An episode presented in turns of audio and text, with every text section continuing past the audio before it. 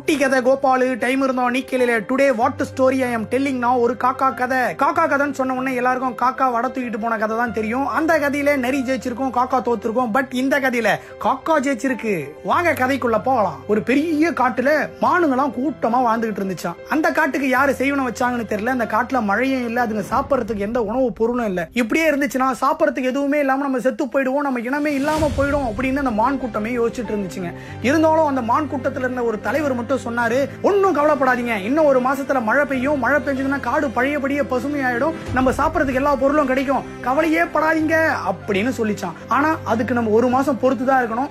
ஒரு மாசம் வரைக்கும் எதுனா இருக்கிறத சாப்பிட்டு சந்தோஷமா இருக்கலாம் அப்படின்ட்டு யோசிச்சுட்டு இருந்ததுலாம் இதெல்லாம் கேட்ட காக்கா நேரம் மான் கூட்டத்தாண்ட வந்து மானே மானே எதுக்கு இப்படி ஃபீல் பண்ணிக்கிட்டு கஷ்டப்பட்டுக்கிட்டு இருக்கீங்க? ஒருவேளை மழையே வரலன்னா என்ன பண்ணுவீங்க? எப்படியும் பசியில தான் செத்து போனோம்.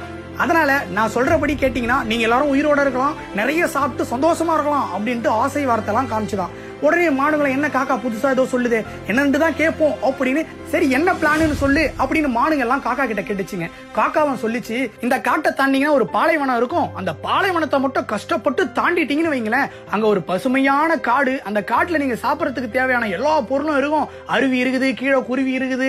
நீங்க ஜாலியா இருக்கலாம் அப்படின்ற மாதிரிலாம் சொல்லிச்சு. உடனே இந்த ஆசை வார்த்தையெல்லாம் கேட்ட மானுங்களாம் ஐயோ அந்த காட்டுக்கு நம்ம உடனே போயிட்டு அங்க இருக்கிற பொருளெல்லாம் சந்தோஷமா சாப்பிட்டு சந்தோஷமா இருக்கலாம் அப்படின்ட்டு ஒரு கூட்டம் கிளம்பிச்சுங்க. ஆனா மத்த மானுங்களாம் இருங்கப்பா இன்னும் ஒரு மாசத்துல மழை பெஞ்சிரும் மழை பெஞ்சா நம்ம காடே பசுமையாயிரும் நம்ம சாப்பிடறதுக்கு தேவையான பொருள் எல்லாம் கிடைக்கும். தயவு செய்து போவாதீங்க அப்படின்ற மாதிரி சொல்லிச்சுங்களாம். இருந்தாலும் இன்னொரு மான் கூட்டம் என்ன பண்ணுச்சு? நீங்க இங்கெல்லாம் பசியா இருந்து சாவுங்க. நாங்க காக்கா சொன்ன மாதிரி அந்த காட்டுக்கு போய் சந்தோஷமா இருக்க போறோம். இப்படி காக்கா சொன்ன ஆசை வார்த்தையை கேட்டு பாதி மான் கூட்டம் காக்காவை ஃபாலோ பண்ண ஆரம்பிச்சதுங்களாம். காக்கா வேகமா பறக்குன்றதால எல்லாரையும் சீக்கிரமா வாங்க சீக்கிரமா வாங்க அப்படின்னு அந்த பாலைவனத்துல கூட்டு போச்சான் ஒரு நாள் ஆச்சு ரெண்டு நாளாச்சு. ஒரு வாரம் ஆனதுக்கு அப்புறம் பசியில சில மானுங்களாம் மயங்கி மயங்கி மயங்கி விழுந்திருக்கு. ஆனா ஒரு சில மானுங்க மட்டும் எப்படியாச்சும் கஷ்டப்பட்டு நம்ம அந்த காட்டுக்குள்ள போய் காட்டுல இருக்கிற பொருள் எல்லாம் சாப்பிட்டு சந்தோஷமா இருக்கணும்ன்றத மட்டும் மைண்ட்ல வச்சுக்கிட்டு வேகமா நடந்துச்சுங்களாம் காக்காவை வந்து வாங்க அங்க பசுமையா காடு இருக்கும் அருவி இருக்கும் தண்ணி இருக்கும் நீங்க ஜாலியா இருக்கலாம் அப்படின்ட்டு அந்த ஆசை வார்த்தை காமிச்சு காமிச்சு இருந்த மானுகள் எல்லாரையும் கூப்பிட்டு போச்சான் உயிரோட இருந்த மானுகளும் காக்கா சொன்ன வார்த்தையை கேட்டு காடு வருவோம் காடு வரும்னு நடக்க ஆரம்பிச்சதுங்களாம் அதுங்களாலையும் ரொம்ப நாள் தாக்கு பிடிக்க முடியாம அங்கேயே மயங்கி விழுந்து செத்தும் போச்சுங்களாம் உடனே காக்கா கூட்டமே வந்து அங்க இறந்த எல்லா மானுங்களையும் சாப்பிட்டு அதுங்க சந்தோஷமா இருந்துதான்.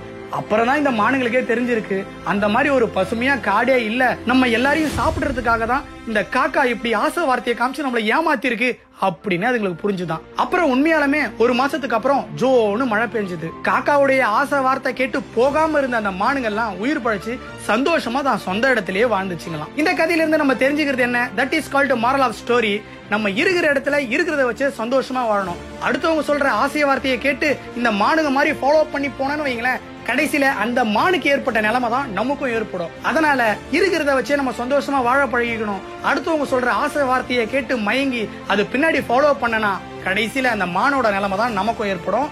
மானுங்களும் சரி மனுஷங்களும் சரி நம்ம பிறந்த இடத்த விட்டு இன்னொரு இடத்துக்கு போகணும்னு நினைச்சா இந்த மாதிரி சம்பவங்கள் நடக்கத்தான் செய்யும். சோ இருக்கிற இடத்திலே ஜாலியா என்ஜாய் பண்ணுங்க.